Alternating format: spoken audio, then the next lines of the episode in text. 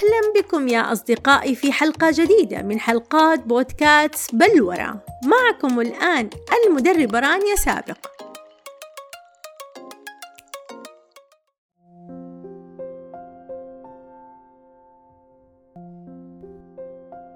يحكى أن رجلا ذهب إلى قرية جميلة كي يعيش فيها وكان أتعس شخص على وجه الأرض حتى أن سكان القرية سئموا منه لأنه كان محبطا على الدوام ولا يتوقف عن التذمر والشكوى ولم يكن يمر يوما دون أن تراه في مزاج سيء. وكلما تقدم به السن ازداد سوءا وسلبية كان سكان القرية يتجنبونه قدر الإمكان فسوء حظه أصبح معديا ويستحيل أن يحافظ أي شخص على سعادته بالقرب منه. لقد كان ينشر الحزن والتعاسة لكل من حوله لكن وفي أحد الأيام وحينما بلغ الرجل من العمر سبعين عاما حدث شيء غريب. وبدأت إشاعة عجيبة وغريبة في نفس الوقت في الانتشار. الرجل المسن سعيد اليوم إنه لا يتذمر من شيء. والابتسامة على وجهه بل أن ملامح وجهه قد أشرقت وتغيرت. تجمع القرويون عند منزل الرجل المسن وبادر أحدهم بالسؤال يا عم ما الذي حدث لك؟ وهنا أجاب الرجل المسن وقال لا شيء مهم فقد توقفت عن التذمر ولقد قضيت من عمري سبعين عاما أبحث عن السعادة ولم أجدها. لذلك قررت أن أعيش من دونها وأن أستمتع بحياتي كما هي وحسب. لهذا أنا سعيد الآن. وانتهت القصة. فعلا كانت قصة جميلة جدا. استفدت عند قراءتها. واستنتجت أن البحث عن السعادة لا يكون فقط من الخارج وإنما من الداخل. وأن نستمتع بحياتنا كما هي وأن نتوقف عن التذمر المستمر من هذه الحياة فحتما ستأتينا السعادة رغم كل شيء وأيضا يا أصدقائي هذا ما جعلني أفكر كثيرا وأقول هل هناك فرق بين السعادة والفرح؟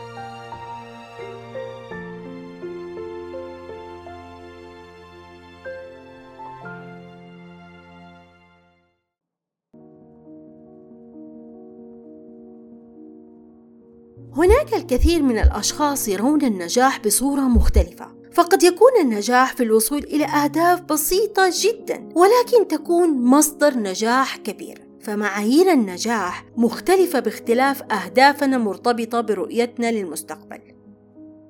فمن هذا الاعتقاد يوجد هناك ست وجهات نظر يتبناها الكثير من الأشخاص الإيجابيين والتي تساعد في الإجابة على سؤال كيف ندخل الفرح إلى القلب؟ التوازن. نسعى جميعنا دون استثناء لإيجاد التوازن في حياتنا. ولكن الحقيقة من غير المنطقي الاعتقاد بأنه يمكننا أن نتمتع بكامل الحياة وتكون حياتنا متزنة تماما. لأن هذا من الأمور المستحيلة. فنحن البشر نحمل على أكتافنا باستمرار شتى أنواع المسؤوليات. فعندما تسير حياتنا العملية على قدم وساق نشعر أن حياتنا الاجتماعية تتراجع. وعندما تزدهر حياتنا نخشى من أن نخذل في مرحلة من مراحل حياتنا. اذا لابد علينا أن ندرك جيدا أنه لا بأس إن لم نستطيع إيجاد التوازن في حياتنا. لأنه عندما يظهر فإننا نضطر إلى التفكير في الأشياء الأكثر أهمية وذلك عن طريق إعداد قائمة بالأمور الأكثر أهمية بالنسبة لنا. وعندها نمتلك الرضا فنستطيع التعامل مع الأمور ذات الأولوية ومن ذلك ستعود الأمور إلى نصابها بالتدريج. تقدير الأمور لكي نكون سعداء في حياتنا يجب أن نمتلك طاقة تقدير الأمور الموجودة في حياتنا وعدم إهمالها. فعندما لا نهتم بأنفسنا سنكون فريسة سهلة جدا للأفكار السلبية والتذمر الدائم. أما عندما نقدر ونعطي الأولوية للأمور التي في حياتنا حتى لو كانت بسيطة فإننا سنلاحظ تغييرا جذريا في سلوكنا. العواطف والمشاعر. على الرغم من أننا ندرك أهمية العواطف والمشاعر وتأثيرها على الأحداث الجارية في حياتنا إلا أنه من المهم جدا الاستمتاع بكل تفاصيل الحياة. فمثلا عندما نستمر بمشاهدة الكوارث والصراعات التي تحدث في العالم فإننا حتما سنجد أنفسنا قد أصبحنا ضحية للتشاؤم والتوتر والخوف وجميع المشاعر السلبية. لذا لا بد من التقليل من هذه المشاعر والعواطف. ولا بد أن ندرك ونفكر بأن الأمور الخارجة عن إرادتنا لا نستطيع أن نتحكم بها. انتبهوا يا أصدقائي أنا لا أقول أن نفصل أنفسنا عن العالم ولكن علينا أن ندرك أنه من المهم جدا إضافة مشاعر البهجة والفرح في حياتنا. ونرى أن هذه الحياة ما هي إلا مغامرة تستحق التجربة. وعندها سنشعر بمستويات أعلى من الفرح والسعادة. تقلبات الحياة. لا يمكن لأحد التملص من تقلبات الحياة وعلى الرغم من أن الحياة تمر على البعض صعبة ومنهكة وبينما تبتسم للبعض الآخر إلا أنه لا يمنع من أن نكون ممتنين بغض النظر عن الأحداث التي تمر في حياتنا. لابد من وجود نعم ويجب أن نكون شاكرين لهذه النعم مهما كانت ولابد أيضا أن نؤمن بأن الحياة أمرا مسلما به ومهما كانت فنحن ممتنون لها. وسنحاول رؤية النصف الكوب الممتلئ بدل من النصف الفارغ من الحياة. الغاية من أهدافنا.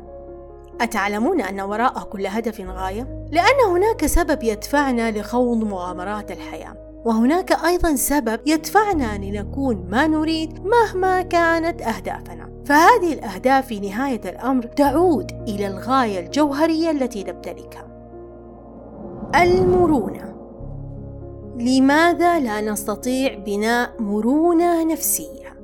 فالمرونة ما هي إلا قدرتنا على التكيف مع المواقف والخسائر المجهدة والمؤثرة سلبا على حياتنا.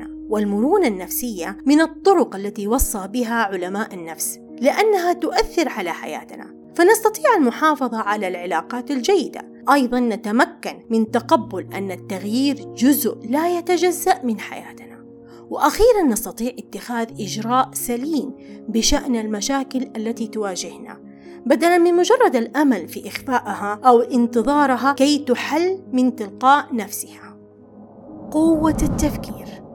قوتنا تنبع من قوة تفكيرنا وثقتنا بأنفسنا. لذا لا بد من أن نمتلك نظرة إيجابية اتجاه أنفسنا وفكر دائم بأننا أشخاص رائعين. فهذا يجعل تفكيرنا إيجابيا أمام كل العوامل المحيطة بنا. لأنه كثيرا ما نردد جملة إن الحياة فيها الحلو وفيها المر. وحقيقة الحياة أنها لا تخلو من المصائب والمشاكل. فكثيرا ما نواجه في حياتنا مشاكل على المستوى الشخصي أو المهني. وهذا يؤثر سلبا على كافة جوانب حياتنا. وفي بعض الأحيان تهدد استقرار حياتنا. لذلك لابد من تجاوز هذه المصائب حتى نتمكن من أن نعيش بسعادة وسلام لآخر لحظة في حياتنا. ومن هنا يا أصدقائي سأقدم لكم بعض النصائح البسيطة جدا لنتعلم من خلالها كيف نستطيع بإذن الله تجاوز هذه المصائب الحياة ونعيش بسعادة. النصيحة الأولى.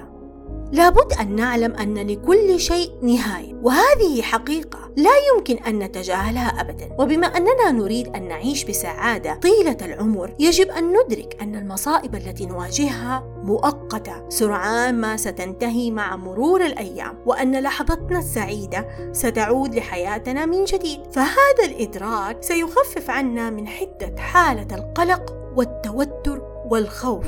وسنتمكن من تجاوز مصائب الحياة بسلام. النصيحة الثانية: لا نضيع وقتنا في ندب حظنا والتحسر على ما فات، فالحياة ستستمر مهما كان، وأنه من الأفضل أن نبحث عن الأسباب التي تقف وراء هذه المصائب التي نواجهها في الحياة. فعندما نكتشف ذلك سنتمكن من وضع الحلول المناسبة وفي نهاية المطاف سنتمكن من حل المشكلة ونتخطى المصائب بنجاح وسنعيش حياة سعيدة.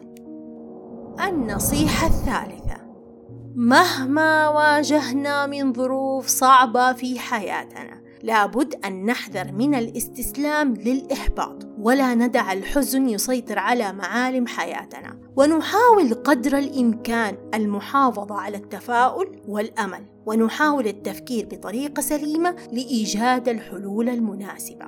أيضا من الأمور المهمة جدا مخالطة الأشخاص الإيجابيين. فهم حتما سيساعدوننا وسيقفون إلى جانبنا حتى نعيش حياة سعيدة. النصيحة الرابعة: إرضاء الناس غاية لا تدرك، لذا لا تكثر من الاهتمام لأقوالهم وآرائهم، ولا نسعى دائما لإرضائهم حتى لا نزيد من حجم التعاسة في حياتنا، بل يجب علينا أن نتصرف بكامل حريتنا وعفويتنا، ونعبر عما بداخلنا من أفكار ومشاعر، ونسعى لفعل الأشياء التي نحبها ونرغب بها. بذلك نستطيع أن نعيش حياة مريحة وسعيدة. النصيحة الخامسة والاخير كل شخص معرض لارتكاب الأخطاء لذا من المهم جدا أن نتوقف عن لوم أنفسنا وتحقيرها فهذا الأمر يزيد من المعاناة في حياتنا. فلنتوقف حالا ولنبدأ في الاستفادة من هذه الأخطاء. نتحاشى الوقوع بها مرة أخرى فعندما نلتزم بهذا الأمر حتما ستصبح حياتنا أكثر سعادة وسننجح في تجاوز المصائب والبدء من جديد.